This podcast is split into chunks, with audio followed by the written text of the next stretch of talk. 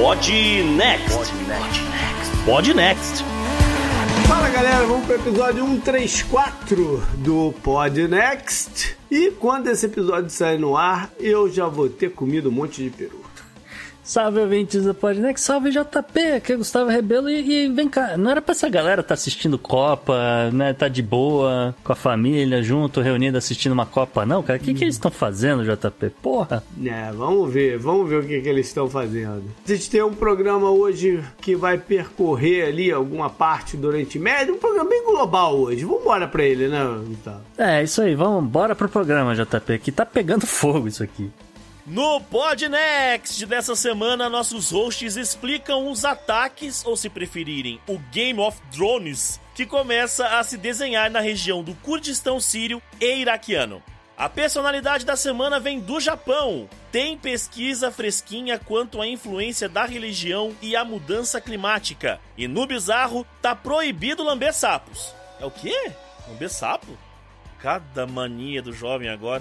Tudo isso além, é claro, do obituário, da agenda da semana e da dica cultural. Assinantes do Pod Next Confidencial ainda descobrirão quais foram as celebridades que mais ganharam dinheiro em dois mil e vinte e um e por quê. Tem também o Florida Man valentão que se deu mal e no Good Vibes temos sereia salvando vidas. E aí, bora pro programa?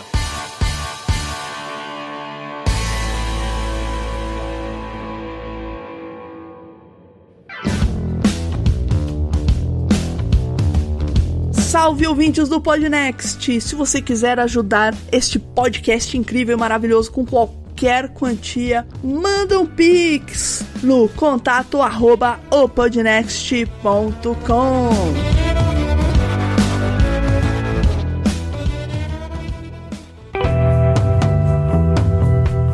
Assunto quente da semana. Talvez inspirado pela Copa, que tá lá no, no, no Qatar, né? A gente mirou esse programa no Oriente Médio. E a região que, né, quase sempre tem, tem muito, muita tensão, tá num desses picos. E a gente vai explicar aqui por quê. E boa parte deles envolvem o, os curdos, que mais uma vez sofrem aí, né?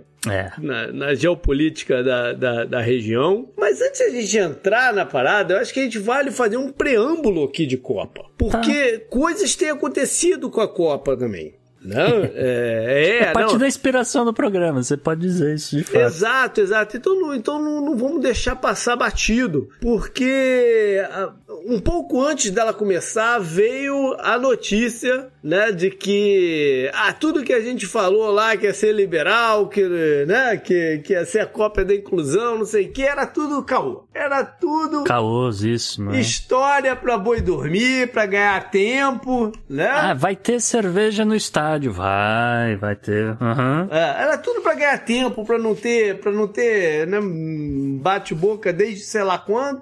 Chegou na véspera, botaram, ó, vai ser assim e acabou, né? Pois é. Não pode camisa com arco-íris, não pode, não pode nada, né? Então aqui é assim e deixe por satisfeito de, de se conseguir voltar pro seu país depois. Né? A parada é mais, mais ou menos assim. E, e o Qatar é rancoroso, hein? O é. Qatar é rancoroso. Teve um, um sujeito, até tava, eu tenho procurado notícias aí de, de pessoas presas, e teve um sujeito, J P, olha que coisa louca, escocês, uhum. E ele estava no Qatar, e ele saiu, né, do, do, do, do Qatar, tava indo, voltando pra casa, pra Escócia, né? Uhum. Cara, acho que ele tinha que fazer uma, uma ponte aérea, uma troca, alguma coisa na Espanha, não sei direito. E aí a Interpol chegou no cara e falou, esteja preso. É. Porra, aí ele ficou, como assim? Eu tô voltando pra casa? Eu, cidadão de bem, o que que eu fiz, né, e tal, não sei o quê. E ele tinha, ele, ele estava, né, há anos trabalhando no Qatar, de fato. Ele uh, tinha lá uma conta no banco, onde ele recebia o salário e tal, não uhum. sei o quê. E acabou que ele tinha um, alguma dívida com esse banco. Uhum. Só que como ele saiu do país, né, pra voltar pra casa, etcétera, eu falei, ah, depois eu pago esse negócio, sei lá, alguma coisa assim. Uhum. O banco achou que ele tava dando calote. E que tava fugindo. Que tava fugindo do país, acionou a polícia, acionou o governo do Qatar, não sei o quê. Os caras foram lá metendo o nome dele na, na Interpol, como se não fosse, sabe, segunda-feira, que uhum. o cara fosse terrorista, que tivesse cometido um grande crime, não sei o quê. Enfim, rolou rolou uma confusão danada lá na Espanha, eventualmente a, a União Europeia liberou o cara pra voltar pro Reino Unido, e sei lá como é que ele vai pagar o banco ou não, mas o fato é que o cara chegou em casa aí outro dia, foi logo antes da Copa, e, e a galera tava entrevistando ele pra saber como é que é viver no Qatar, de fato, né? E aí, porra, o cara falou, né, tá aí o maior exemplo de como é que esses caras são, eles são rancorosos ainda, além, além de tudo, né? E tem uma galera lá na Copa, torcedores e tal, que estão arriscando, né? Já, já vi gente com, com botando cerveja na capinha é, que, que tem o, o, a logo de um refrigerante pra tentar enganar, né? Vai... Uhum. O, Vai, vai facilitando, vai facilitando. Teve o um jornalista, não sei se você viu isso, o jornalista pernambucano. Ah, vi, que, que tava agarrado na bandeira, né? Tava é. agarrado com a bandeira de Pernambuco e o guardinha olhou um arco-íris lá e falou, ah, bandeira da L G B T mais, esteja preso. É, é. é bandeira de Pernambuco, né? Aí ia pois até é. explicar uma coisa... né? Tem uma confusão danada, mas liberaram ele. A dona FIFA, né? Que é, é conivente com a parada, porque ela sabia, não vai me dizer que ela não sabia que ia ser assim, ela sabia que ia ser assim, né? Sabia. Uhum. Mandou a galera ficar quietinha, não ter faixa de protesto, não misturar política com esporte, que é aquela uhum. história do boitatá, né? Mas não tem dado muito certo. Não, porque não tem. A foto da Alemanha já viralizou, da seleção já. alemã, né, que foi hoje, né, a gente tá gravando na quarta-feira, foi hoje, o, todos os jogadores com a mão na boca, assim, na foto oficial ali no, no, no, no campo, dizendo que estão sendo proibidos de se manifestar. A Alemanha que perdeu o patrocinador, né, porque não, é. não podia usar a faixa do, do negócio, acabou Também. perdendo o patrocinador. Também. E o, a principal manifestação foi a da, do time do Irã, Sim. que exigiu muita coragem que os caras fizeram. Sim, inclusive não? depois na, na coletiva pra se explicar. É, o capitão também não fugiu da pergunta, falou o que que era, botou o pingo no i lá e falou, nós não cantamos o hino porque... Porque a gente... É.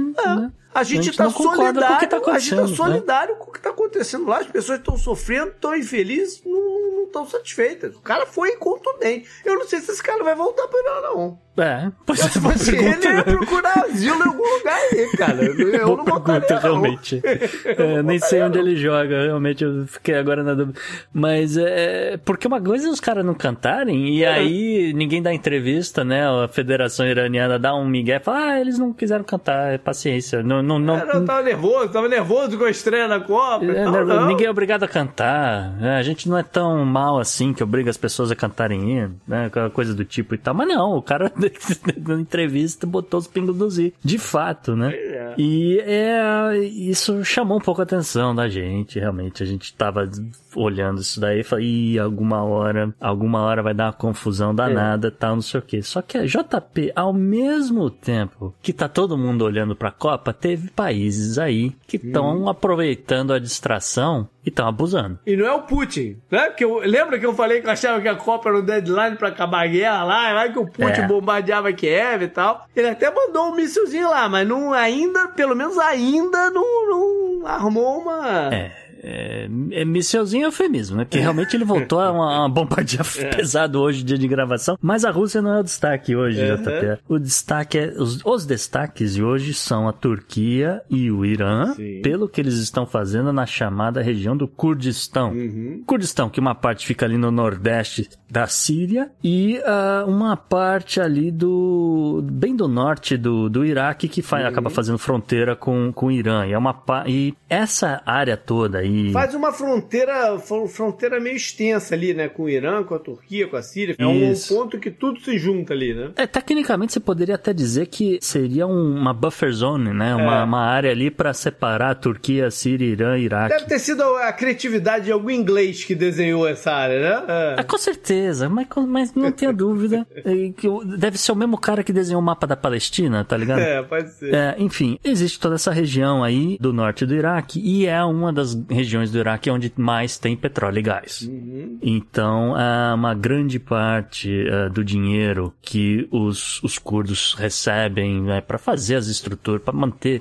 Porque é, é bom que se diga, né? Uma grande parte do Kurdistão, né? Da onde estão os curdos, é rica, uhum. tá? Não, uhum. é, não é uma galera refugiada... né, ferrada que teve que largar tudo pra trás e se mudar pra lá, tá certo? Pra não morrer, claro. Mas tem uma galera ali que realmente é rica e é curda, tá certo? Uhum. E tem rede de T V, tem rede de, de né, muita gente de mídia, né, fazendo programas e, e coisas pra televisão tal, e, e falando, né, curdo, uhum, aquela coisa toda, né, o dialeto dos caras e tal. E de qualquer forma, essa região toda, que inclui aí Mossul, Erbil, a Kirkuk... Essas cidades que você tá falando são todas dentro do Iraque, não são na Síria, são dentro do Iraque. São todas cidades dentro do Iraque, mas uhum, a região é chamada de Kurdistão, porque no acordo dos Estados Unidos e Iraque seria aí uma área administrativa curda, apesar de não ser um outro país, né? O, o Iraque meio que faz vista grossa pros caras, os caras fazem vista grossa pros iraquianos e todo mundo ganha alguma coisa com o petróleo. Então aí os iraquianos falam, ah, tá bom, velho, já que vocês vão pagar, tá, fica com a terra, hum, né? Uma coisa mais ou menos assim. Só que é um problema, J P.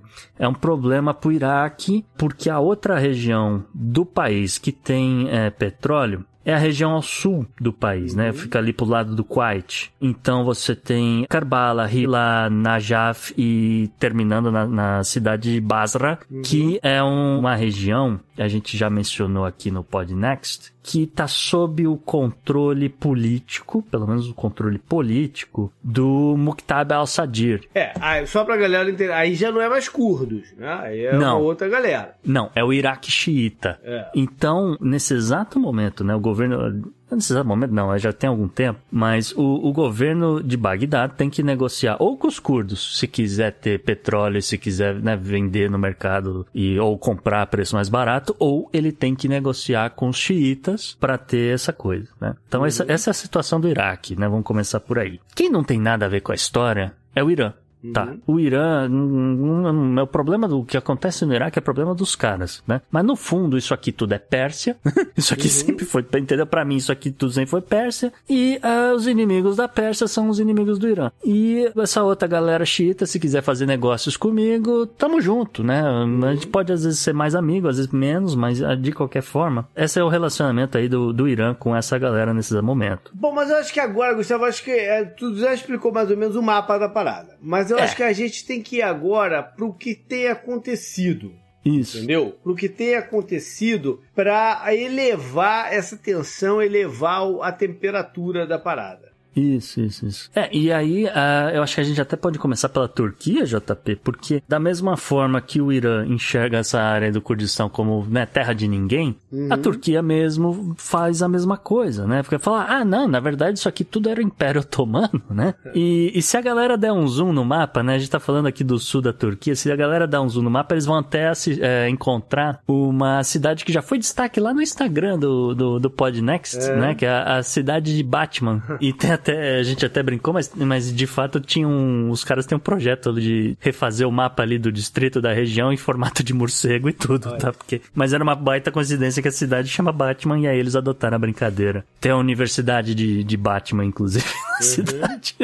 Mas de qualquer forma, o que a Turquia tem feito, né, nesse exato momento que a Rússia tá, tem outros problemas, que a Síria ainda está em frangalhos e... Obviamente que o Kurdistão depende da boa vontade dos Estados Unidos, a Turquia faz que, né, tá todo mundo olhando pra lá, eu vou ali caminhar e eu vou expandir meu território pra cima do território de, de ninguém, né, terra dos, dos, dos curdos aqui, não quero nem saber. E tem atacado, tem lançado ataques aí há anos, tá? Só que a coisa tá engrossando, J P. A coisa está engrossando. A gente já volta pro Erdogan. A gente tem que falar dos acontecimentos das últimas isso, semanas isso primeiro, aí. Senão a timeline vai ficar muito maluca. Tá certo? Pouco antes da, da Copa, né? A gente tava preocupado com a segurança do evento, obviamente. Então tava de olho no, no que tava acontecendo na região e surgiu a notícia que o navio petroleiro, o Pacific Zircon, que é um navio com bandeira da Libéria, né? Aquela coisa de, de pagar menos imposto, etcétera. Foi atingido por um ataque a drone... É, até onde se sabia, uhum, ah, na, numa área ali a duzentos e quarenta quilômetros da costa do Omã. Uhum. O que ninguém quis falar na notícia é que este navio também estava a duzentos quilômetros do Qatar. Uhum. Ia pegar mal pra caramba você falar que tem um petroleiro, né, muito próximo do, do Qatar ali. O fato é que a Marinha Americana identificou, de fato, né, que o, foi um drone que atingiu o navio tanque comercial ah, e identificou, obviamente, o drone como um Shahed cento e trinta e seis de fabricação iraniana, o mesmo drone que está sendo utilizado na Ucrânia. Sim. E é bom que se diga, né? A tripulação do, do Pacific Zircon não teve nenhum problema, né? Não, não sofreu nenhuma baixa, o navio não afundou, enfim, tiveram que consertar a coisa e tal, mas...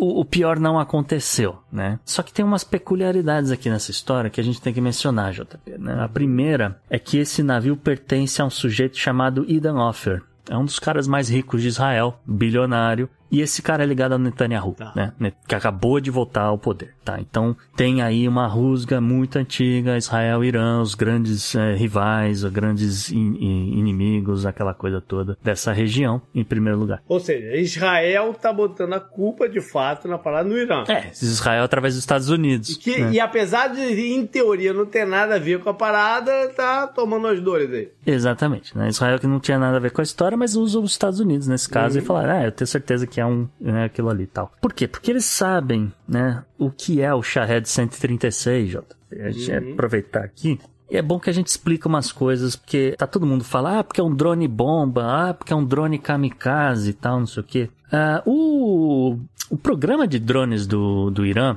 ele começa ali por volta de dois mil e dez, dois mil e onze, né? Em meio às mudanças que o Obama estava promovendo no Iraque mesmo, né? Uhum. Mudando o posicionamento dos Estados Unidos, focando mais no Afeganistão e deixando o governo do, do Iraque se virar aí, como é que eles iam organizar a coisa desde que eles mantivessem lá o Kurdistão e tal, né? Uhum. E aí o Irã, que não tem nada a ver com isso, falou, tá aí, eu vi que os caras estavam usando esses drones, eu, eu, eu, esse negócio aí vai ser o futuro. Eu vou investir nisso daí, tá? E ali, por volta de dois mil e doze, o governo do Irã conseguiu uh, abater um Predator M Q um, né, que é o grande drone de guerra dos Estados Unidos que o, Irã, o, o Obama estava usando, né, como, como né, se fosse qualquer coisa para bombardear uh, o Iraque, tá? Os caras conseguiram esse negócio, eles fizeram engenharia reversa e aí começa a surgir a, a, a tecnologia, a desenvolver a, a, as fábricas de, de drone do, do próprio Irã, tá certo? Mas, né, a gente tem que lembrar as pessoas, o Irã está sancionado, né, ou passa por de dezenas de sanções há, há décadas, né? E para os caras obterem o, os componentes para você fabricar, né? Ou montar mesmo, né? Um,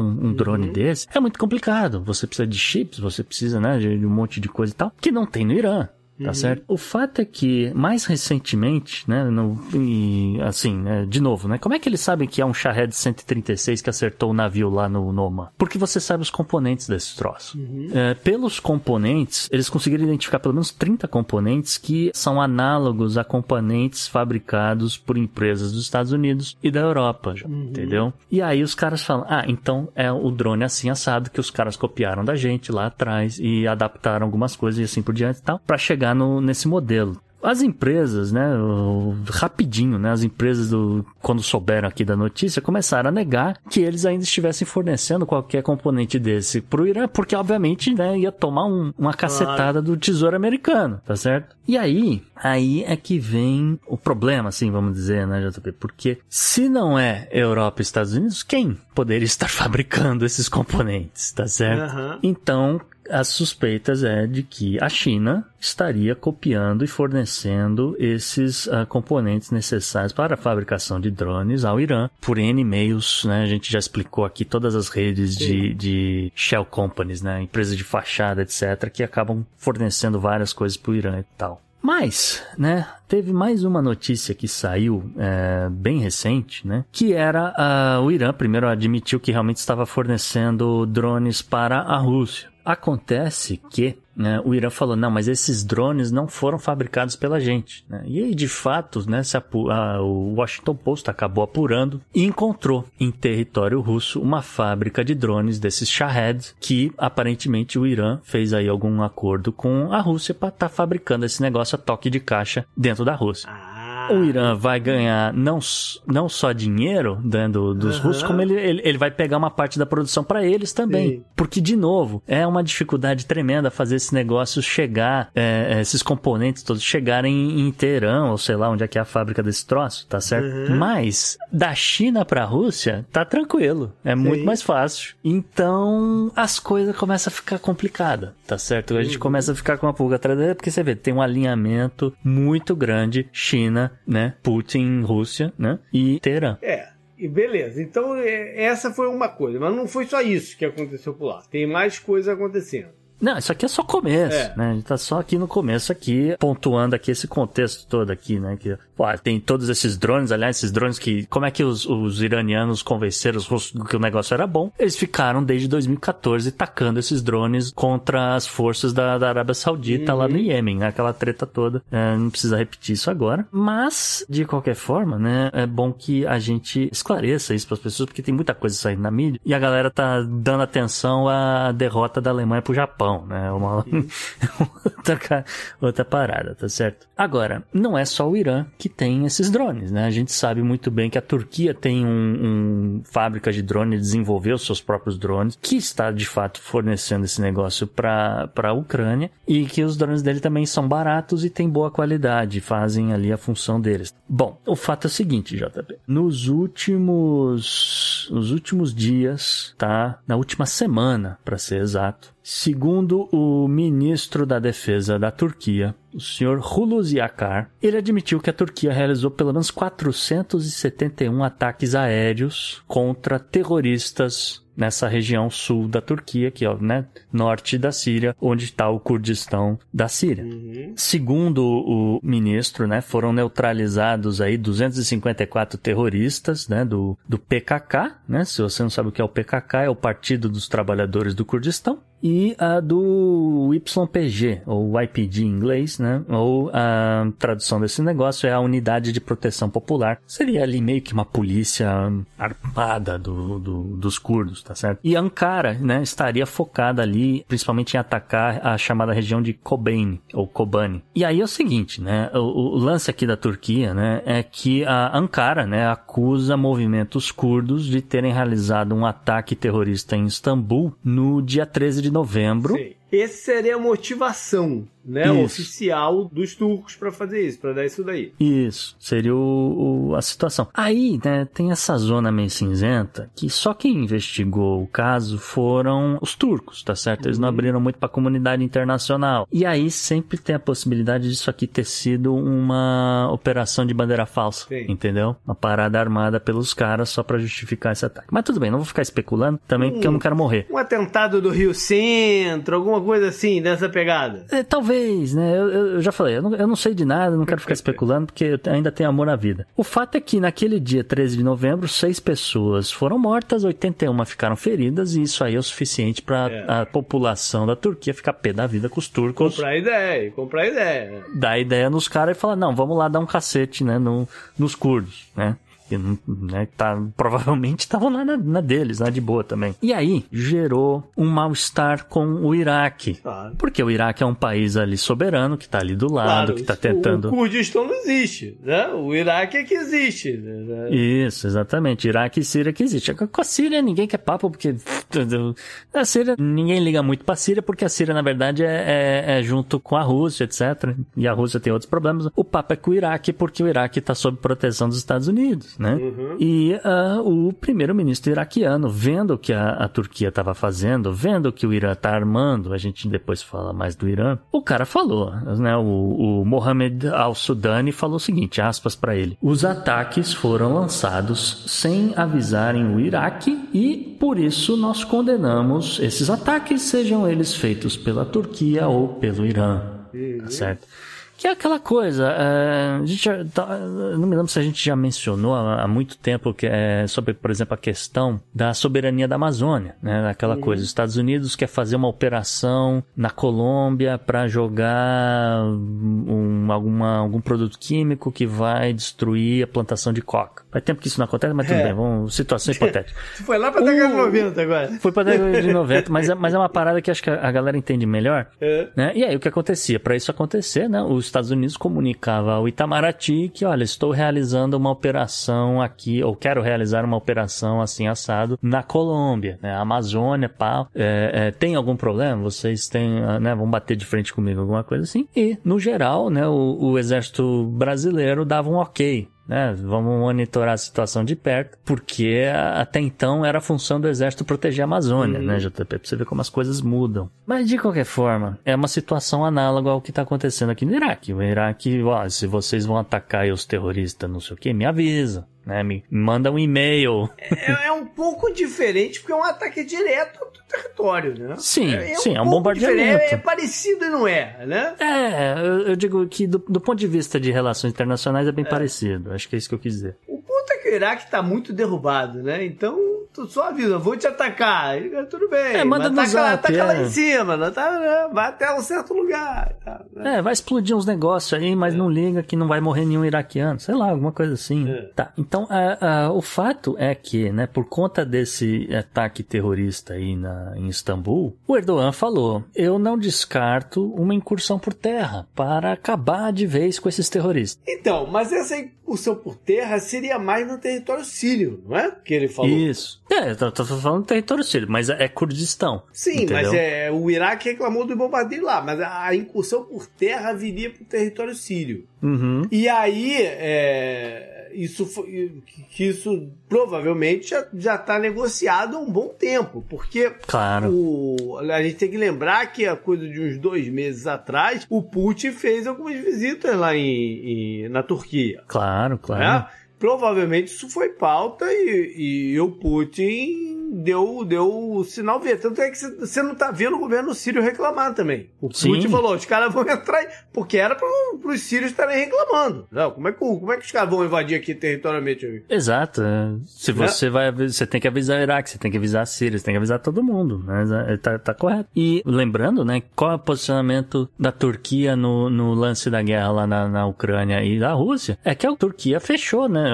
Por um bom tempo o, o Bósforo, então não, uhum. não estava entrando marinha de mais nenhum país ali na área, tá certo? Até de certa forma para proteger os russos, e a Turquia estava dizendo que estava fazendo isso para se proteger também, uhum. para não entrar nenhum, nenhum é, é, para não, né, não gerar nenhum mal-estar com ninguém. Então a Turquia meio que dá um migué, fica ali na neutralidade, mas ela tá vendendo cara essa neutralidade. Também, obviamente, que a Turquia diz que está intermediando, né, as, as pazes e não sei o que, e aí vem, ah, o acordo de grãos de não sei o que lá. Ah, então muito bem, tem que passar ali pelo Bósforo. Então, se a Ucrânia concordar, a Rússia concorda, então eu vou deixar passar aqui e tal, não sei o quê. Não, eu eu, eu não, não chamaria o Erdogan de fantoche, porque claramente ele tá jogando aqui. Não, não. É, ele tá jogando. Ele tá jogando aqui. É. Não, ele não é fantoche, de, de maneira nenhuma. Bom, falando especificamente... Ele tem problemas internos na Turquia. Sim, econômicos é, gigantescos. Econômicos gigantescos. Isso serve, né, para tirar o foco dos problemas internos.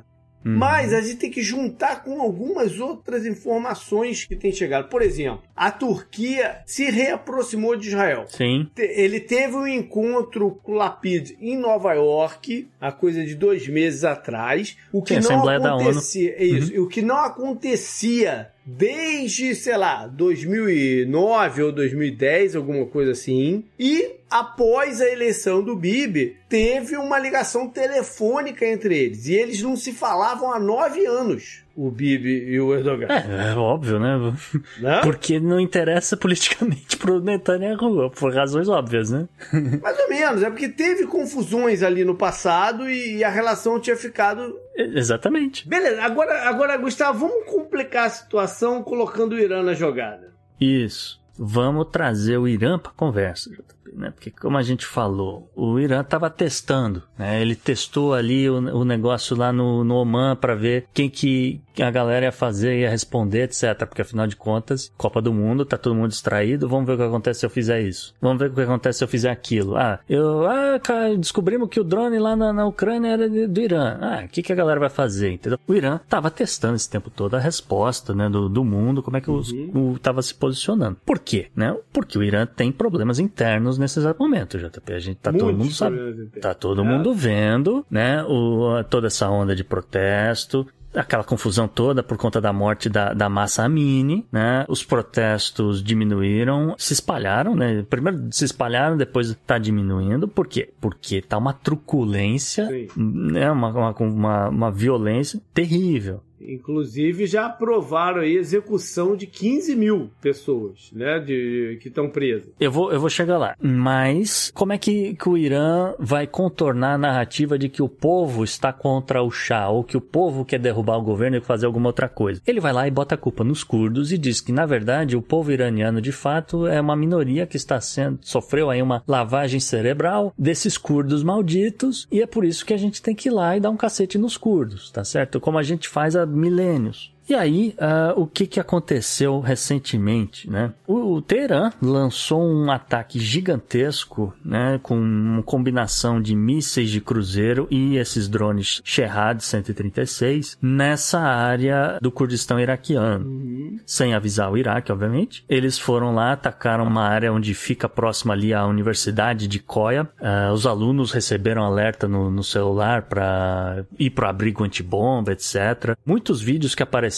Né, você tá ouvindo tocar uma sirene de, de emergência para também ir pro abrigo antibomba, etcétera. Mas essa sirene que tá tocando, J P, é da base dos Estados Unidos. Uhum. Porque a base dos Estados Unidos ficou ali a coisa de dez quilômetros, aonde o, o Irã lançou esse, esse ataque gigante. E aí é aquela coisa, pô, os Estados Unidos, você vai fazer o quê? Né? Qual vai ser a resposta? O que, que os Estados Unidos vai fazer e tal? A princípio, né, a posição do U S CENTCOM, né, o Centro de Comando do, dos Estados Unidos ali no Iraque, foi de soltar a popular nota de repúdio. Uhum. Já o Pentágono reclamou bastante, né? E aproveitou para falar uma coisinha que, que eu fiquei com, com a pulga atrás da orelha, J P. Porque uhum. o Pentágono falou o seguinte: essa ação pode causar um detrimento às operações dos Estados Unidos para combater o Daesh. Uhum. Aí eu fiquei pensando nesse negócio. Peraí, o, o, o Daesh estava totalmente desmantelado. O Daesh uhum. tem lá uma, algumas pequenas células, né? Algumas pequenas células locais que os Estados Unidos estão tá monitorando, etcétera. É porque cargas d'água, o, o, como, né, esses caras não estão recebendo, não estão mais usando o dinheiro que estava financiando eles, tem, tem um bocado de gente que, que passou por sanção, os caras desmantelaram toda essa rede que fazia chegar dinheiro nos caras, etcétera e tal, e eu falei, como é que esses caras vão voltar, né? Aí eu fiquei pensando, e se os Estados Unidos resolver armar o Daesh contra o Irã?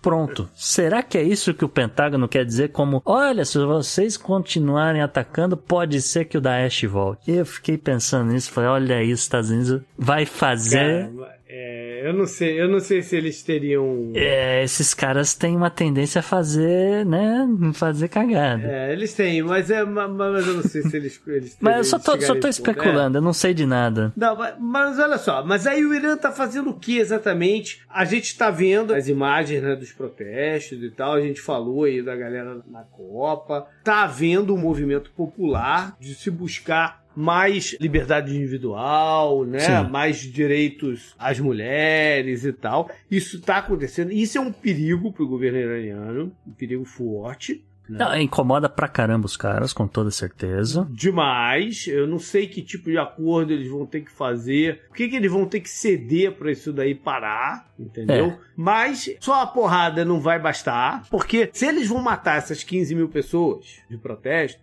você tá falando de uma porrada de família envolvida nisso aí. Você só vai agravar o, o, o ressentimento, né, e a, e a insatisfação. É um turbilhão, né, o negócio. Então, vamos, vamos falar um pouquinho de protesto, vamos é. É, esclarecer umas coisinhas que é importante, né, J P? A resposta do governo do Irã, essa pancadaria, essa violência, etcétera, isso daí é parte da negociação, que é pra falar, uhum. olha, vamos sentar a negociar, a gente pode realmente... Acho que ceder, a palavra que você usou, é talvez a palavra-chave aqui, uhum. que o governo vai ter que ceder alguma coisa, vai. A porrada é pra lembrar as pessoas que, olha, a gente não dá mínima pra maioria de vocês, a gente só liga pra quem aqui da, da cúpula. Tá certo? Segundo a ONU, né, desde setembro, né, um, quando começou a intensificar a coisa, e foi justamente quando o, o Irã falou, olha, então é o seguinte, eu vou recrudescer a coisa, eu vou mandar o meu, meu, minha polícia baixar porrada nas pessoas. Segundo a ONU, morreram trezentas e setenta e oito pessoas, daí então quarenta delas crianças, tá? Aí você fala, porra, criança não vai protestar à noite, dia, né, tem escola, como é que fica esse negócio? É, é bala perdida, tá? Uhum. É bom que a gente explique pro ouvinte. O Irã está usando muni- é, munição letal, o que não falta é fotos circulando nas redes sociais. É, eu não costumo é, divulgar esse negócio, mas, mas mas já chegou em mim diversas imagens de pessoas baleadas, porque a polícia do Irã tá usando munição letal no povo. Não quer nem saber, tá certo? É, nesse exato momento, como você falou, realmente existem quinze mil pessoas que estão presas, que estão em pre, né, presídios iranianos, etcétera. É, ainda não foram condenadas. É, é, elas estão presas porque, ah, é, tava no meio do, do protesto, você vai ficar em cárcere, você é um ser extremamente perigoso, até você ser condenado, tá? Aí realmente saiu uma nota do, do parlamento uh, iraniano, uma nota que foi votada e aprovada por unanimidade, que os caras cobram do judiciário dizendo que, olha, realmente, esses manifestantes todos vocês devem executar, porque eles são perigosíssimos, né?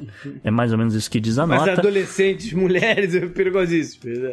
Exatamente. A gente chega no que está acontecendo com esse é. povo também, tá? Até agora, a gente pode afirmar que, de fato, executados dessas quinze mil pessoas, já foram seis. Uhum. Esse número pode, pode estar desatualizado aí, J P, mas confirmados, né? É, realmente, seis pessoas foram condenadas e uh, já foram aí uh, enforcadas em praça pública, que é o que o regime iraniano faz há décadas. Uhum. Até para, né, uh, mostrar para as pessoas o, né, o objetivo do... Enfim, que é intimidar, uhum. né? O objetivo é intimidar a população, ao mesmo tempo também que quando você tem uma, uma condenação do judiciário iraniano, você ainda tem uma chance, né? Você ainda pode apelar pro Shah. Você pode mandar um pedido dizendo, olha, não, ele é um bom muçulmano, ele é xiita, não sei o que, ele passou por um negócio desse assim assado, ele vai pedir desculpas em público, nunca mais ele vai fazer isso, etcétera. Usa aí o seu poder de leniência para salvar as pessoas, entendeu? Então tem essa arma também, que é o que você, você chega e fala, olha, a gente vai matar quinze mil aqui que estão presos, tá?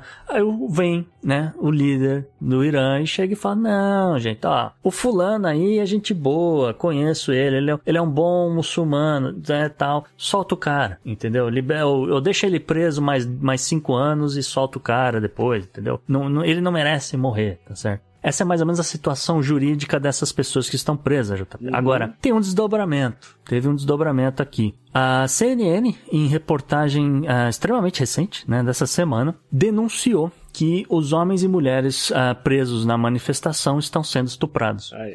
Um relatório realmente que a C N N teve uh, acesso, ele descreve atos que essas pessoas estão passando aí por, por violência sexual por parte de autoridades iranianas em centro de detenção. Isso respondeu por escrito o Robert Malley, que eh, o Robert Malley é um enviado especial dos Estados Unidos, né, no, trabalhando ali, fazendo a ponte Teherã Estados Unidos. Uhum. Por quê? Porque este cara, na verdade, desde o começo do governo Biden, é o grande interlocutor dos Estados Unidos para tentar reativar aquela conversa de acordo uhum. nuclear, que tá no limbo. Tá num limbo que não, não vai a lugar nenhum, tá certo? Então esse cara respondeu aí por escrito isso. Ele ainda falou o seguinte, né, aspas para ele, é um lembrete do que está em jogo para o povo iraniano e até onde o regime irá na sua tentativa fútil de silenciar a dissidência. Botando pilha. Tá botando pilha também, né? É. Porque já não estão conseguindo negociar porcaria nenhuma, então vamos transformar esses caras em pares internacionais, é. né? Então essa foi a reportagem que saiu na C N N. Um outro desdobramento que a gente teve essa semana foi uma sequência de denúncias de médicos na região de Javanhud, que fica ali muito perto, ali na, praticamente na fronteira entre o Irã e o, esse território de curdos, que dizia que além de munição letal, a polícia iraniana, né, o,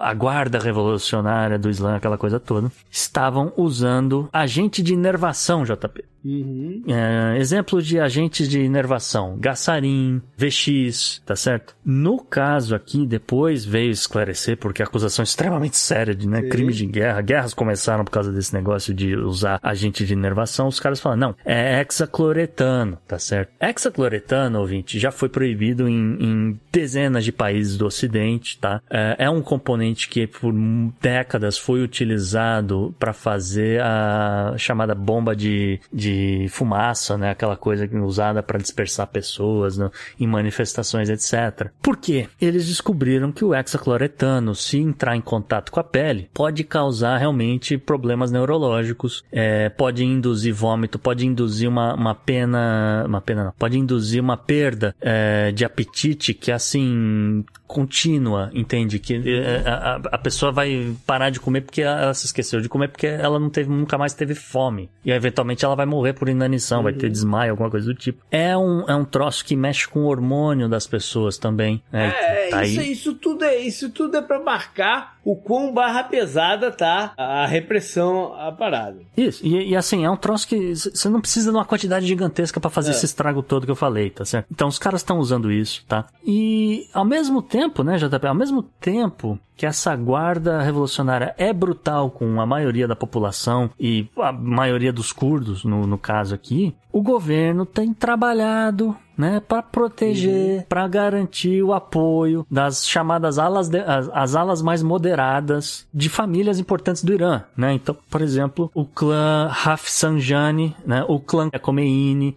uhum. né, e, e grande parte dessas famílias mais ricas do Irã. Então você vai, afaga de um lado, garante o apoio da, da maioria moderada, então você tem os radicais apoiando o que o governo está fazendo, ah, o centrão moderado apoiando também, e só, né, eventualmente você vai controlando a população. Eles estão acostumados a fazer. É que dessa vez a repercussão está um pouco mais forte, mas eles estão Isso. acostumados a fazer. Aí nos leva de novo, vamos voltar agora para finalizar com o que eles estão fazendo lá dentro do Iraque. Isso. Porque, ah, de novo, né, surgiu aquele ataque do, do último dia dezoito, né, e levantou a... chamou atenção pra caramba, falou, porra, né, um ataque assim do nada, o que que tá acontecendo e tal. E o fato é que o... O, a guarda revolucionária já estava avisando que, olha, a gente vai declarar guerra aos curdos, a gente vai perseguir esses caras, a gente vai matar um bocado de gente, a gente vai fazer uma limpeza étnica aqui na região. Uhum. Claro que não com essas palavras, mas na prática era isso que, por exemplo, o comandante das forças Qud, né, o Ismail Ghani, ele disse o seguinte, aspas para ele, o exército iraquiano não fortificar as fronteiras compartilhadas dos países contra esses grupos curdos de oposição, é, se eles também não desarmarem pessoas e a garantir que elas vão retornar para os campos de refugiado, que é longe aqui da fronteira, uhum. a gente vai fazer uma invasão por terra. Uhum. Uh, aí você fala, pô, invasão por terra é complicada, porque Irã e Iraque já se estranharam na década de oitenta, né? Uhum. Uh, o Iraque invadiu um pedaço lá do Irã, o Irã falou, eu quero de volta e ainda vou, vou querer com, com juros. Aí pegou ainda mais um pedaço grande de terra lá do Iraque. E no meio dessa confusão toda estão aí tudo que a gente falou, né? O, esse território todo dos curdos, esse território ao sul dessa galera xiita, etcétera, né? Um outro cara que corrobora com essa tese do Ismail Ghani, né? O Mohammed Ismail Kousari, que é um, um cara que tem lá uma representação grande dentro do parlamento de Teherã e tal. Ele foi comandante do, do quartel-general em Saralá, né? Que é um quartel da Guarda Revolucionária, ele disse uhum. hoje, dia de gravação, é, de novo, né, falando em colocar tropas no chão, né, inv- uma invasão por terra para fins de acabar aí com grupos separatistas curdos, de novo, né, galera ligada ao Partido Democrático do Kurdistão, mas que está em território iraniano, é, principalmente a galera em, em Komala, em Pejak, né, essa galera, de novo, tá, tá acampada ali na área do, do Iraque, tá, tá uma parte acampada do lado do Irã, e pode ser que o Irã assuma um, ou expanda, vamos dizer assim, essa área da província de Kurdistão, que fica ali na, na fronteira com o Iraque, tá certo? Mas eles estão atacando no sul do Iraque ou na, ou, ou na área do, do, do Kurdistão? Isso é no norte. Isso é no norte, na região do Kurdistão. É. Não estou falando de, de Basra, não estou falando da área lá do Al-Sadir. Sim, eles agora agora eles estão focando em cima também. Isso, é. O foco, a maior parte, do, desde que a gente começou essa conversa, é essa região do norte, essa região que tem petróleo, essa região que tem os curdos. Uhum. A desculpa é que é para acabar com o protesto, mas a galera olha, pra, olha e vê o, os campos de petróleo dos curdos e fala, ok, a gente ainda pega e paga essa incursão toda com, com esse dinheiro desse petróleo depois. Qual é a chance da, da, da ocupação iraniana se encontrar com a ocupação turca em algum momento ali? Cara, eu, o pior é que eu acho que é grande, porque também hoje veio a confirmação que forças terrestres do, da Guarda Revolucionária do Islã é, fecharam a passagem da fronteira do Hajj Onham e estão começando a posicionar ali um grande número de tropas equipadas com armas pesadas, entendeu? Estão ali montando acampamento na fronteira, se preparando para fazer uma possível incursão com terra ao território do Kurdistão iraquiano, J P. Uhum. Isso te lembra o quê? O que, que a gente viu em dois mil e vinte e dois? Não. E dois mil e vinte e um, Né? E, e aí que eu fico, eu fico olhando pra isso, eu fico preocupado, cara. Eu falo, olha, tem cara de ser, né? Vou, vou justificar aqui, são, é um bando de terroristas que estão causando aqui uma, uma confusão danada no meu país, mas, e eu vou aproveitar e vou anexar um território aqui, cara. Então é... é, é não sei. Eu... É, mas eu não sei, cara, porque eu no fundo acho que essas coisas são sempre é, uma ameaça pra se ganhar força de negociação por outras coisas. Porque eu não acredito que eles vão fatiar o território iraquiano. Por mais que o Iraque, o Iraque esteja por baixo, né? tá, tá, tá, tão, tá tão sem controle uhum. é, da, das suas próprias pernas que não, não seria... O Iraque não tem um exército pra, pra, pra falar, não, deixa eu defender aqui minha, minha parada, sozinho. É, é os Estados Unidos. É os Estados Unidos. Tecnicamente, é. É, então eu, eu acho que é... é tem um lado de provocação aí, tem um lado de querer ganhar alguma coisa em troca, porque eu não acredito que eles vão fatiar o Iraque. Não, não um, o país um lado, inteiro não, só, não, só essa área do Kurdistão. Então, mas, é, mas é território iraquiano. Isso não é, isso não é um país, né? Isso, isso é, é território iraquiano. Okay. Seria, no final das contas, seria fatiar o Iraque. Uhum. Né? Então, eu não sei se eles vão fazer isso, mas que é uma situação pra gente olhar o que, que vai ter de conclusão aí. Pra onde que vão os recursos? Porque isso vai ter troca, muita troca de recurso aí daqui a pouco. Então, pra onde que vai as coisas? O que que vai ser facilitado? Que tipo de sanção vai ser amenizada? Porque eu acho que no final das contas é isso que todo mundo quer. Também, ajuda. É, mas... todo mundo quer um alívio econômico aí nas coisas. Vamos ver no que que dá, né? E o Irã, é. o Irã, além disso, quer também uma quietação interna, né? Que os Estados Unidos é parem de botar pilha. Né? Também, também que é isso. É, porque você fala, estamos em guerra com os curdos e, e agora tô, tô recrutando aqui, né, do, o é. alistamento obrigatório, não sei o que, tira a gente da manifestação, né? É, é complicado. Não sei como é que essa galera vai lutar depois, mas a ver, é ficar de olho, porque tá ficando quente esse negócio, tá todo mundo, né, de novo, distraído olhando pra Copa do Mundo, ou olhando pro que tá acontecendo na Ucrânia, e assim por diante, e aí você olha as cidades aqui e você fala, cara, é a mesma região que lá na década de oitenta os caras estavam trocando tiro. mas, mas era naquela época que os Estados Unidos estavam financiando o outro lado, né? Então, aí, aí, aí era outra. É, exatamente. É outra parada. Up, Up next. next.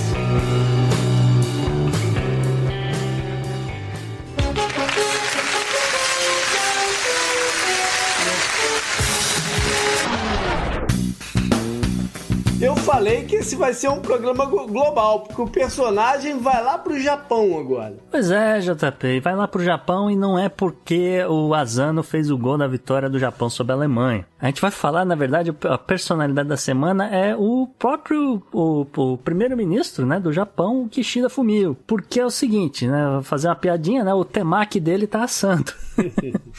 é, olha só, é, nesse exato momento, o Kishida Fumio tem só vinte e dois por cento de aprovação. E aí você fica... Ah, por, tá mais por baixo que o Biden. Tá mais baixo que... Puta, tá mais baixo que, que até o Olaf Scholz. Tá, tá abaixo... É. Do, é, é um dos piores do mundo, né? Desses líderes de G sete, etcétera. E ele não tá tanto tempo. Quanto tempo que ele tá? Ele assumiu agora, nesse agora, ano. Lembra é que o, a eleição, né, o Shinzo Abe tava lá no coito, teve campanha e tal. Hum. O fato é que, assim, essa semana... Por que ele é destaque? Porque essa semana o Kishida Fumio aceitou a terceira renúncia a um ministério dele. Né? No caso aqui, foi a renúncia do ministro do Interior, o Minoru Terada, e que teve que renunciar depois que a mídia noticiou que o, o Minoru estava metido com uh, um escândalo de financiamento de campanha. Uhum. Né? Lembrando que é um sistema parlamentar, então todos eles têm que fazer campanha para ser eleito.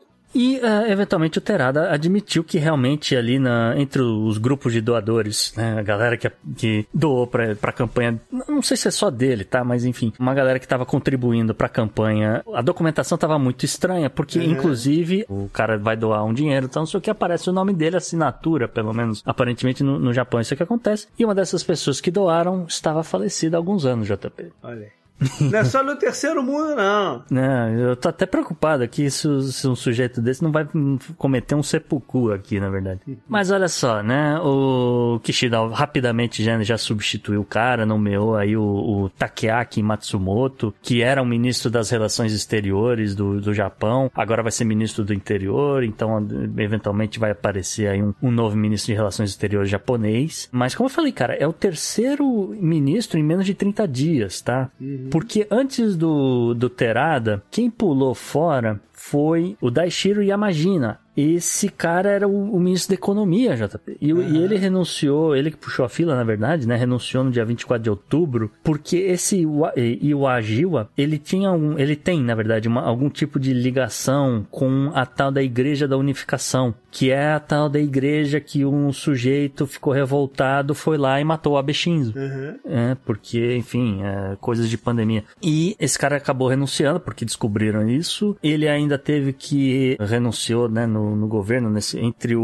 o Yamajiwa e o Tenara, renunciou também o ministro da Justiça do Japão, né? O Yasushiro Hanashi. E aí, esse, esse, esse merecia, porque ele foi flagrado, né? Fazendo aí um, uns comentários, J P, sobre uh, qual a importância do seu cargo. Ah, meu cargo é um cargo normal, eu só tenho que garantir uh, que algumas pessoas vão ser executadas e tal. E ficou a sensação, né? Porque realmente o Japão tem pena capital. E o cara meio que ficou nessa de, ah, eu você quer que executasse o cara? Não, tudo bem, eu autorizo, pode executar. Tipo, o cara não pegou nenhum momento pra sentar e ler o processo, né? Jogou uhum. pros cocos. Então, a galera ficou meio que nessa de, ah, esse cara nem deve trabalhar direito. uh, se, se é que ele trabalha, tal. Então, pegou mal pra caramba aí pro, pro governo, né? Claro. E, uh, particularmente no caso do, do Kishida Fumio, O, tanto o, esse Hanashi quanto o Terada, eles são membros da tal da facção, né, da onde saiu o Kishida, entendeu? Eles são, são muito ligados ao, ao nome do cara, né? E, e lembrando, né, que a gente falou, o, o Partido uh, Liberal Democrata Japonês, né, que apesar de ter liberal e democrata no nome, não é nem uma coisa nem outra, é um partido conservador, uhum. é, ele que praticamente governa sozinho. Por outro lado, esse partido tem várias facções. Essa facção do Kishida, Das, né, obviamente que vai nomear os, os chegados do cara, né, os homens de confiança, aquela coisa. E essa galera é a galera que tá renunciando e, eventualmente, isso aí pode acabar furando, né, uma eventual reeleição, né, ou furando aí com, com um bloco, né, que estaria apoiando uma eventual reeleição do Kishida no futuro, né? Porque você olha pro cara e fala, ah, você não tem aprovação popular, porque realmente a gente falou uhum. aqui, esse cara é muito pragmático. Esse cara não é um cara muito carismático, não é, um, não é o Abe Shinzo da vida. E aí, cê, cê, você não consegue governar, você não tem popularidade. Os caras que estão ligados a você perderam o cargo, sofreram humilhação pública. E os outros estão pulando fora, aí nós foi. É, exatamente. Então, o próximo a rodar é você, né? É. E, e, e, não é, e não é assim que caiu qualquer ministro, né? Como a gente tá falando, caiu Justiça, é ministro do Interior, ministro da Economia. É, porra, não... tá complicado. Se eu fosse o Vitor Honda, eu meti o currículo. É, e aí, não sei nem te dizer, aí, quem que cai primeiro... né, over or, or under, né, quanto tempo esse cara dura, porque a princípio ele tem mandato até dois mil e vinte e cinco, né? Ah, é, mas puta coisa pode acontecer, tá lá. Mas substituir ele, já que é um partido que tá uhum. no poder mesmo, que ninguém liga, pros caras substituir ele através de uma eleição indireta é um pulo. Vamos ver o que vai dar aí também. Coisas devem acontecer ano que vem. Up next. Up next.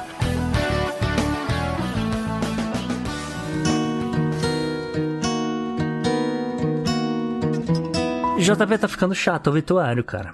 É, não, porque a gente, no final das contas, né, não gosta de ficar mais... A gente tem que fazer, porque, infelizmente, é. né, parte do bloco aqui é importante citar as pessoas, mas daqui a pouco não vai sobrar ninguém na música popular brasileira. É, vamos começar então na arte, vamos começar com o tremendão Erasmo Carlos. Escrevo-te estas maltraçadas linhas, meu amor, porque veio a saudade visitar meu coração. Espero que desculpe os meus errinhos, por que favor. Ele faleceu nas frases oitenta e um anos, que é uma prova uma complicação aí, sepse, né? É, paniculite, né, que eles chamam, né? E aí teve aí um problema de sepse cutânea, ele que tava sendo internado, tava saindo... Volta... Aí dá uma inflamação geral, isso? Isso, é, tava indo e voltando, indo e voltando, aí inclusive, teve uma inflamação... Inclusive, ele, ele ia fazer um show aqui em Orlando.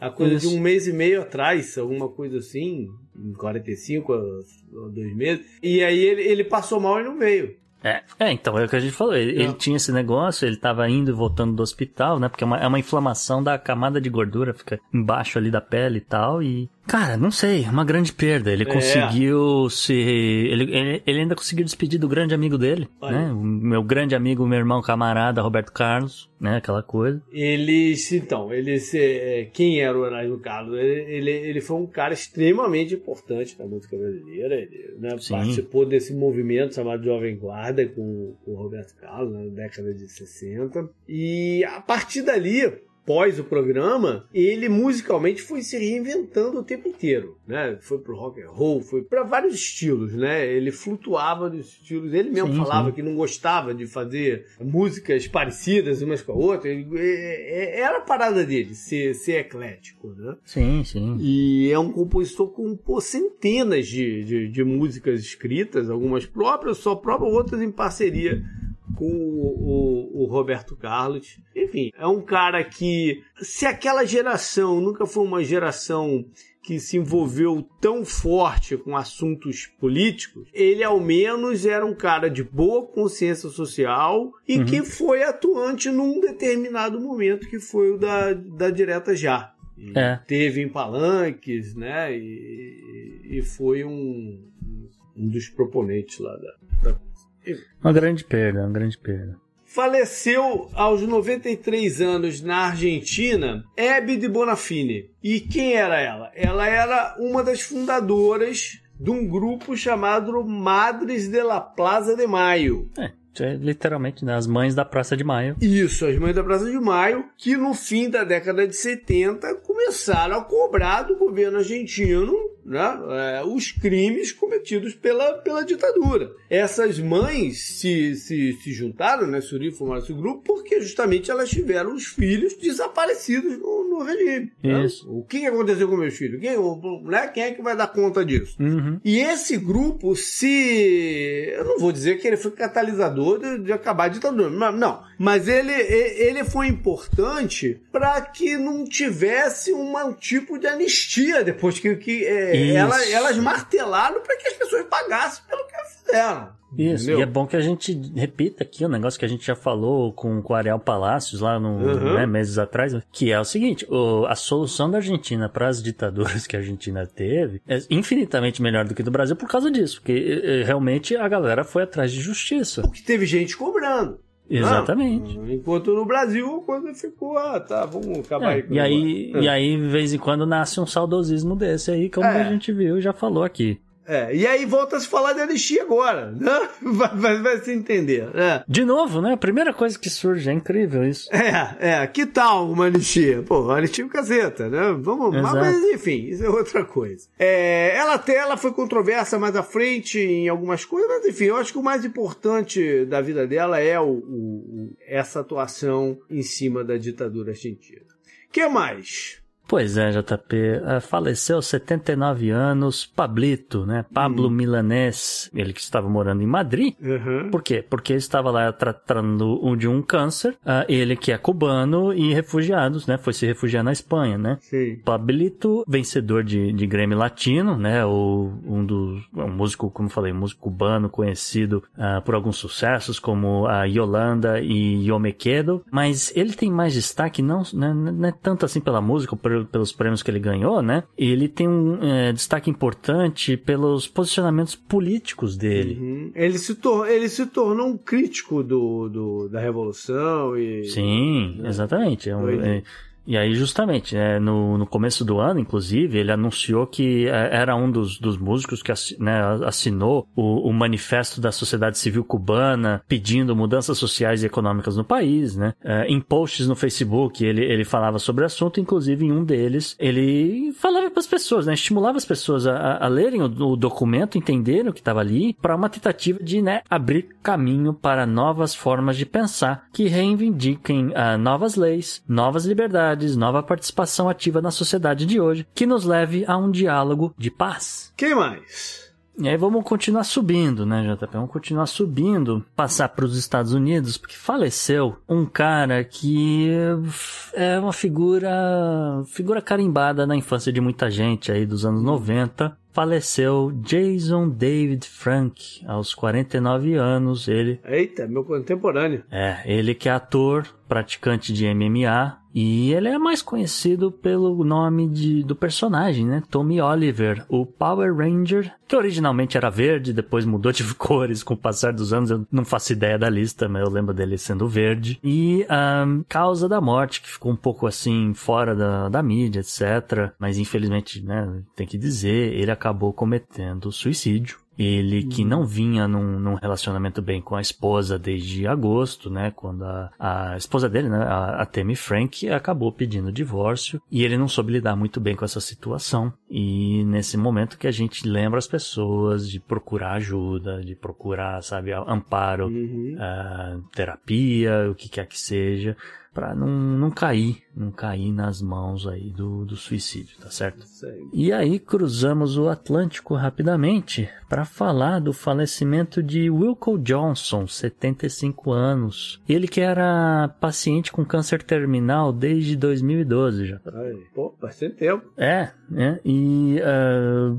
ou pelo menos foi quando tava naquela de ah, passou, né, e aí volta, passou, volta, uhum. tal, não sei o quê. E aí a galera não, sabe, não fazia a menor ideia de quanto tempo mais ele ia viver. O fato é que ele era um britânico, né, mais conhecido uh, como ser membro da, da banda doutor Feel Good, né, uma banda de, de rock e tal, mas pro mundo inteiro, né, fora da ilha britânica, ele era mais conhecido como Sir Ilan Payne, da série Game of Thrones. O que não falava, né? Que tinha o, que, o, o mudinho, né? É, ele era mudo e tal, mas ele, mas ele, ele tem, tem uma expressão muito boa no, no rosto dele, se você rever as cenas e tal. O personagem Le Pen tem, tem mais participa, uma participação mais, mais é, marcante no livro do que na série. Na série é bem é, de leve, né? No é. livro, nos livros ele tem um, um papel a mais aí. Talvez porque eles precisaram cortar aí o personagem, né? O cara realmente não, não vinha nada bem.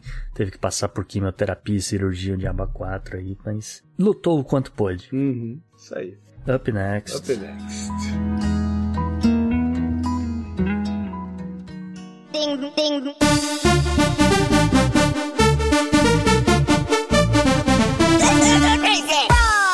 Olha pro bizarro. Ih, cara, a galera, a galera é muito doida. É, J P, tem uma mania nova nos Estados Unidos, olha só. Quem já teve oportunidade, né, de ir num, num parque nacional, às vezes um parque estadual nos Estados Unidos, deve ter reparado que na, logo na entrada do, do parque tem aquela quantidade grande de lembretes, né, aquela coisa de não se aproxime, não acaricie, não alimente um a vida selvagem, né, não leve cestas de piquenique pro Zé Colmeia, é aquela coisa, né, isso é padrão nos Estados uhum. Unidos, né, pelo menos era. Normalmente até então era isso, J P, só que agora pareceu uma coisa nova, né? Hum. O National Park Service, né, uma entidade aí que toma conta da segurança dos parques, sim, adicionou um lembrete novo. É, mas não é assim, é em alguns parques específicos, principalmente da costa oeste dos Estados Unidos, que diz o seguinte, J P, aspas, por favor, não lamber os sapos. Você leu? Você escutou bem, sapo. Sapos. O lembrete para não lamber os sapos vem particularmente, né, dessa nova onda de se lamber, o chamado sapo do deserto de Sonora, né, mais conhecido também como sapo do Rio Colorado. É um bichinho aí de dezoito centímetros que costuma coachar, num, tem um tom assim bem grave, o coacho dele e tal, mas não é tão alto, né, ao mesmo tempo que é grave não é alto. E é um animal que, assim... se você não mexer com ele, ele, ele é completamente inofensivo. Agora, é um se você... sapo. Era um sapo, caramba. É, pois é. Mas, é, no caso aqui, né, o, o, os sapos do deserto de Sonora, eles, eles secretam uma toxina que é muito ah, potente, né? E é. que pode deixar as pessoas doentes, né? Ou se elas mesmo tocarem ou encostarem e colocarem o veneno na boca, né? Sem saber o que eles estão fazendo e tal. Isso de acordo com o National Park Service, tá? Agora, apesar dos riscos serem conhecidos, algumas pessoas insistem, né? Algumas pessoas descobriram é, que... Porque essas... se é uma mania... é porque tem alguma parada aí, né? Pois é, né? As pessoas descobriram que lamber o sapão faz você ter acesso aí às toxinas dele, inclusive a de um uh, alucinógeno conhecido como cinco met... Uh, ih, não sei pronunciar isso nem ferrando. cinco... cinco metano... Eu não sei falar isso, dane-se. É tá uma bom, toxina, okay. gente. Uma toxina que deixa, não... deixa você legalzão. Vai deixar você legalzão. Não tem nada a ver, então, com transformar em príncipe, nada disso. Não, a não. parada não é essa. A pegada é outra. A pegada é uma, uma, né, uma onda natural. Isso, é isso. E, inclusive, né, tem gente que não só lambe o sapo, mas dá alguma forma ali de recolher a toxina e fuma, fuma a secreção do anfíbio. Dá uma enxugada no sapo. Isso, é? E fuma. E assim, o, o que está causando, né, um grande problema ecológico aqui é que essa espécie agora está sendo ameaçada de extinção, né? Porque não, o sapo não foi feito para ser lambido. Claro. É, então a galera vai e caça o sapo, é, principalmente no estado do, do Novo México, né? É, a galera vai lá e caça o animal para fins recreativos. Você vai, caça o sapinho, bota num negócio, leva para casa, né? Então você está tirando do ambiente dele e aí vai lá, usa o negócio toda vez que você quiser, né? Isso aí é informação do Departamento de Caça e Pesca do estado do Novo México, tá certo? Já vão começar a criar esse sapo em cativeiro também, não? É, lógico, criar em cativeiro de abacuata. Agora, tem um agravante nessa história, J P, né? Porra, porque tem, tem um agravante? Tem um agravante, porque figuras públicas relataram como é a experiência com é, o uso dessas toxinas extraídas do sapo, né? E entre é. elas temos a lenda do boxe Mike Tyson. Ah, não, não, não me espanta nem um pouco, né? Ele, né? Vem, vem logo na cabeça, faz muito sentido ele estar envolvido aí. E o filho do presidente Joe Biden, J P, olha o Hunter. O Hunter, então, tá caçando sapo. Lá no, Hunter... no Novo México. Tá é, certo. Não sei se é ele que dá razão, mas tudo bem. O, o Hunter confessa ter utilizado né, a secreção do, do sapinho para auxiliar ele a tratar a dependência de heroína. Né? Então, uhum. então não é assim que o, que, o, que o Hunter também estava fazendo isso para se drogar, tá? E assim, né, porque realmente é, alguns pesquisadores, é, né, como, como a gente, o cara falou, é... existe aí um potencial para você tratar de uma, um outro vício, então você tem obviamente pesquisadores de olho nesse negócio aí estudando para ver os uh, seus potenciais benefícios terapêuticos assim por diante, tá? Mas uh, fica aí o, o alerta que, olha, esse negócio aí pode... pode dar ruim pra você. Uh, o próprio uh, D E A, né, o Departamento aí de, de Ação Antidrogas, considera a toxina como um medicamento do chamado Schedule um, né, o principal grupo de drogas no, nos Estados Unidos. Então, ele tá, uh, essa toxina tá ali ao lado da heroína, L S D, metanfetamina, êxtase e até outro dia maconha, tá? Uhum. Uh, não sei se atualizaram a lista, pra ser sincero, se tiraram lá a maconha tô, como o Biden já prometeu. Tô até, já tô até prevendo daqui a pouco o pessoal trazendo esse sapo aqui pra Flórida, perdendo o controle, daqui a pouco tá uma população ah, enorme desse sapo por aqui. Mas não tenha dúvida disso, o que não falta é lago.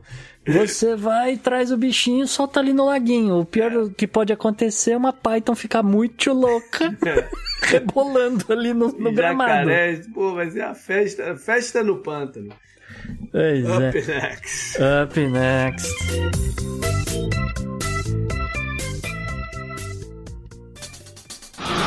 Pela união dos seus poderes, eu sou o Capitão Planeta.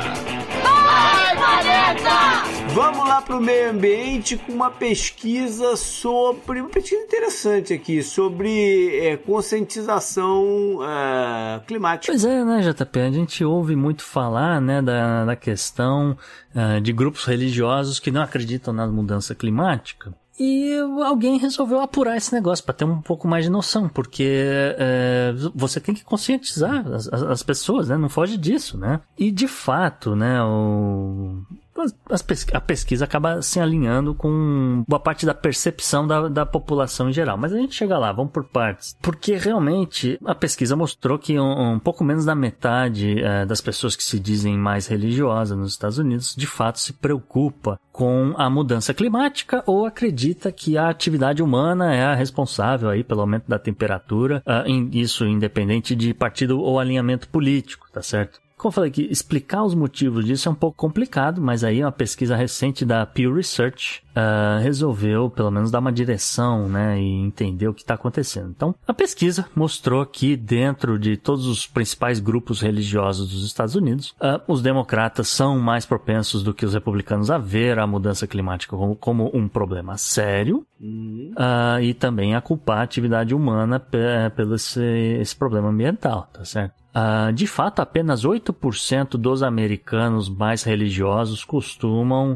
uh, dizer que eles ouvem bastante, né, do, durante o sermão, durante o, o culto, ou o que quer que seja, sobre questões climáticas, né? Então, é, realmente é, é, é um número baixo, mas é uma galera que, pelo menos, né, tá, tá ali presente essa discussão, né? Enquanto que vinte por cento uh, dessas pessoas mais religiosas dizem uh, ouvir uh, pelo menos alguma coisa de vez em quando, tá certo? Uh, a pesquisa mostrou que uh, ouvir sobre questões ambientais na igreja se correlaciona com um medo mais profundo sobre a mudança climática, né? Então, entre os frequentadores de serviços religiosos que dizem ouvir uh, pelo menos um pouco ou bastante sobre o tema, uh, pelo menos sessenta e oito por cento deles consideram a mudança climática um problema extremamente uh, ou m- muito sério, em contrapartida com trinta e oito por cento deles que dizem acreditar que não é um problema muito grande. E assim, entre esse grupo de pessoas que, que tem mais contato com dessa discussão no, nos seus cultos, a, pelo menos a, sessenta e um por cento delas a, acreditam que a mudança climática é de fato causada pela atividade humana, contra trinta e sete por cento. Ou seja, mais ou menos, quem acredita na mudança climática acredita que está sendo causada pelo próprio ser humano, né? Tem um alinhamento aí de pensamento. Quase não tem muita diferença. No No geral, né, os, os americanos religiosamente mais ativos estão ocupados demais, se preocupando com outras questões políticas, ou sociais, ou econômicas, para se concentrar de fato nas mudanças climáticas, o que a, a gente viu que reflete nas eleições, que as pessoas estão mais preocupadas com a economia do que com o clima, com raras exceções, e no final das contas essas pessoas uh, confiam aí no, no seu Deus para encontrar e implementar melhores soluções para o clima, segundo a pesquisa. Ou seja, os caras não acreditam ou, ou, ou, ou foram influenciados lá atrás a acreditar que não é, ou não era tão sério, uhum, ou que era uma coisa que era natural, né? Uhum. Era um, é, tá havendo um movimento. Eu, eu, eu já vi pessoas republicanas falando isso. Não, esse, esse, esse problema da, da, do aquecimento global é uma coisa natural, que acontece de tantos, tantos milhões de anos, algumas coisas malucas assim, né? O, o, o, isso tá muito... Essa pesquisa mostra que isso tá muito relacionado à quantidade de informação que essas pessoas recebem. Esse é o isso. ponto, né? A quantidade e a qualidade, né, das informações que eles recebem. E aí a gente pode fazer a ligação de que o Partido Republicano, é, com todos os lobbies, né, da indústria fóssil, não sei o quê, nunca quis fomentar que esse tipo de informação fosse alastrada, né? E aí a, a gente certeza. sabe da influência dele nas igrejas, tudo mais, está tudo interligado. E aí, mas, por outro lado, né, o, essa pesquisa me mostra uma coisa interessante, que é o seguinte: quem ouve falar com esse negócio com um pouco mais de frequência, né? Quem, quem tá vendo lá o, o líder religioso, uhum, com, com alguma frequência, que tá falando, que tá dizendo, olha, esse negócio é complicado, olha, esse negócio tende a ser um, um problema causado por seres humanos, e a gente tem responsabilidade de cuidar do planeta, porque afinal de contas aqui a gente acredita que uma entidade criou o planeta e tal, então a gente é responsável por tomar conta. Enfim, de qualquer forma, né? Não, não, uhum. os, os discursos podem mudar, né? Eu não sei quais, né, as religiões que foram abordadas, mas eu, o que a gente pode dizer é que quem recebe a mensagem frequente de que, olha, tá acontecendo isso, isso, isso, tende a acreditar, né? Porque a gente falou, sim, sessenta e oito por cento, sessenta e um por cento, né? São, são, são números importantes. Então, isso mostra... No momento que eles... É, no momento que eles são confrontados com a informação, eles Eles mudam de opinião. É, eles mudam de opinião. Então, é, é, é, então, isso me diz que é, existe aí uma possibilidade de estar tá se trabalhando de alguma forma com esses líderes religiosos e passar uma mensagem pra ver se a coisa, né, anda. Aí você tem que furar um lobby forte, esse que é o meu ponto, entendeu? Ah, não, claro, com certeza, não falei que você tá errado, falei que você tá certo, isso sim, mas, é, tem uma, mas eu também não falei que, é, não falei que era moleza. É, isso aí. Que é uma molezinha, vai jogar contra a Arábia Saudita, a não ser que você seja argentino. Tá certo.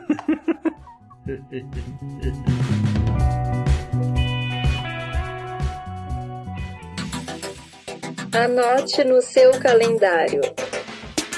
E J P, o que, que você traz aí na agenda da semana, na agenda do passado? Estamos aqui na virada de novembro para dezembro e no dia trinta agora o Rockefeller Center em Nova York acende as luzes de Natal. É, marca o início da temporada, né? Chegou no final do ano de fato. Não tem eleições, então vamos direto para a parte histórica. No dia vinte e nove de novembro de mil novecentos e noventa e sete aconteceu uma parada muito maluca. No estádio de Washington D C, o R F K, que na época, o, o Washington Redskins N F L, na época, né, se chamava assim, é, tinha acabado de sair de lá, jogou lá por uns trinta anos, mas tinha se movido para o seu novo estádio, uh, que na verdade fica em Maryland. Mas enfim, lá no estádio velho, vinte e oito mil casais se Né? se juntaram, se casaram sobre as bênçãos do reverendo Moon da Igreja de Unificação. Foi um ato religioso, um ato social e um ato político, né? O reverendo Moon é, tinha vários problemas legais, além de financiar algumas campanhas meio esquisitas aí, essa junção de política e religião que a gente já mencionou num programa aí para trás. trinta de novembro de mil novecentos e noventa e nove, uma das fusões mais, né, marcantes do, do, do mundo corporativo. A Exxon e a Mobil viraram ExxonMobil, transformando-se na maior companhia de, de gás e, e petróleo. O que eu acho engraçado é que é, eu trabalhei na E S S O na década de noventa, né, na E S S O brasileira. E a E S S O era uma marca muito forte, né? Eles não, no, não só no Brasil, nos Estados Unidos, não só nos Estados Unidos, mas no Brasil também, né? Era uma marca muito forte. E o curioso é que nessa junção, os postos de gasolina aqui nos Estados Unidos, basicamente todos eles viraram Mobil e não Exxon, né? Na nossa cabeça, de repente, a marca mais forte era, era, era E S S O, né? A Exxon, mas não, eles optaram por Mobil. primeiro de dezembro de mil novecentos e treze, ainda no mundo corporativo, agora na parte industrial, foi quando o senhor Henry Ford instalou nas suas fábricas lá no Michigan a linha de montagem. E isso era para produzir o modelo T, né? Um dos modelos mais famosos aí da, da, da, desse início da Ford. Então teve um ganho de produtividade, né? Foram novas técnicas. É, passaram a ser usada na indústria. Up next.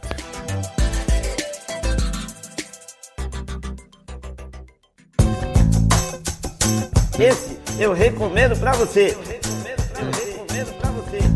Vamos lá, vamos pra dica da semana. E Gustavo, o que você traz aí pro pessoal? É, J P, eu ando muito corrido, cara. É, uhum. fui, fui, fiz umas lives, fiz umas coisas aí recentemente, mas cheguei à conclusão que, que, que tá difícil realmente acompanhar tudo que tá acontecendo, trazer novidade pra galera. Uhum. Mas eu consegui, eu consegui colocar em dia é, um seriado na Netflix, uhum. né? Paga nós. é, Netflix é, pra ajudar a galera, porque às vezes, né, eu trago um seriado aqui, a galera reclama, ah, mas não tem no meu canal aqui que eu assino uhum. e tal. Então, Netflix, né? Todo mundo assina esse negócio. Que é um, um, um seriado que estreou em maio, mas eu consegui assistir, né? Que é o Lincoln Lawyer, né? Um, seri- um seriado que não bebe foi um da... filme com o Matthew McConaughey? Ah, assisti o filme. O filme é maravilhoso. Mas realmente é a mesma, o... mesma temática, né?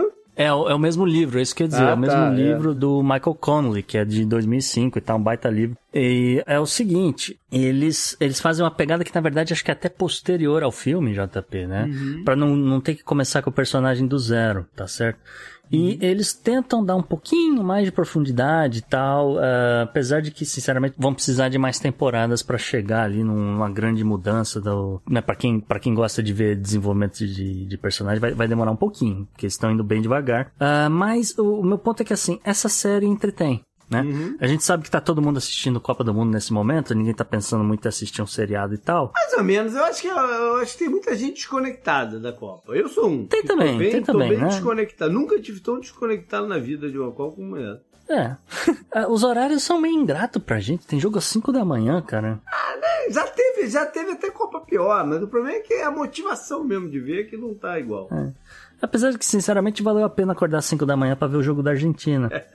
É, de qualquer forma, É, assim, é, é uma série que tem lá seus problemas, mas é uma série que entretém, porque o, o Lincoln Lawyer era um baita advogado, uhum. é, que, que encontra umas soluções extremamente... É, são, são mirabolantes, são mirabolantes, mas, mas é tudo, assim, dentro do, do possível, né? Não é uma coisa, assim, é, é, um Deus Ex Machina do nada. Uhum. O cara realmente fala, olha, tem, dá pra ir por esse caminho e chegar aqui no, na solução para o problema desse caso aqui. Ele que é um advogado de defesa, que é conhecido por andar e, com os clientes, ele recebe os clientes dentro do Lincoln e tal, e é... enfim, tem, tem, tem alguns desenvolvimentos, algumas coisas que, que eles usaram do livro é. que não apareceram no filme, então tem esse lado, mas assim, de novidade, desenvolvimento mais de personagem, etcétera, não tem. Só que é um personagem muito bom. Entende? Hum. Esse que é o meu ponto. É, e o, e o, o ator é bem razoável. O, o Manuel Garcia Rufo, ele tem umas pontas no, no o Sete Magníficos, né? Que refizeram de dois mil e dezesseis. Ele aparece no Assassinato do Expresso do Oriente de dois mil e dezessete. Entendeu? Ele, ele, ele tem umas pontas um, e, e assim, né,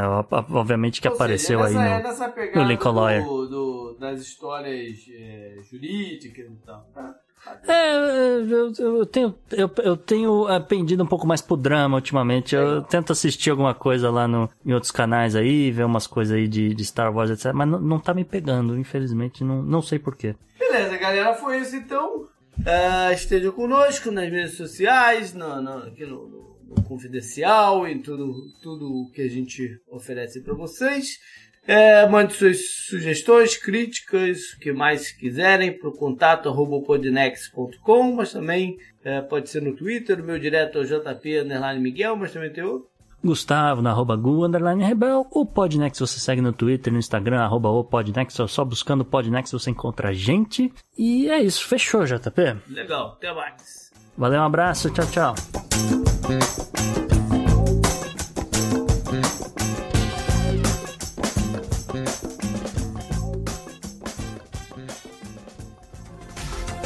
Este episódio foi editado por Atelas, soluções em áudio para podcasts.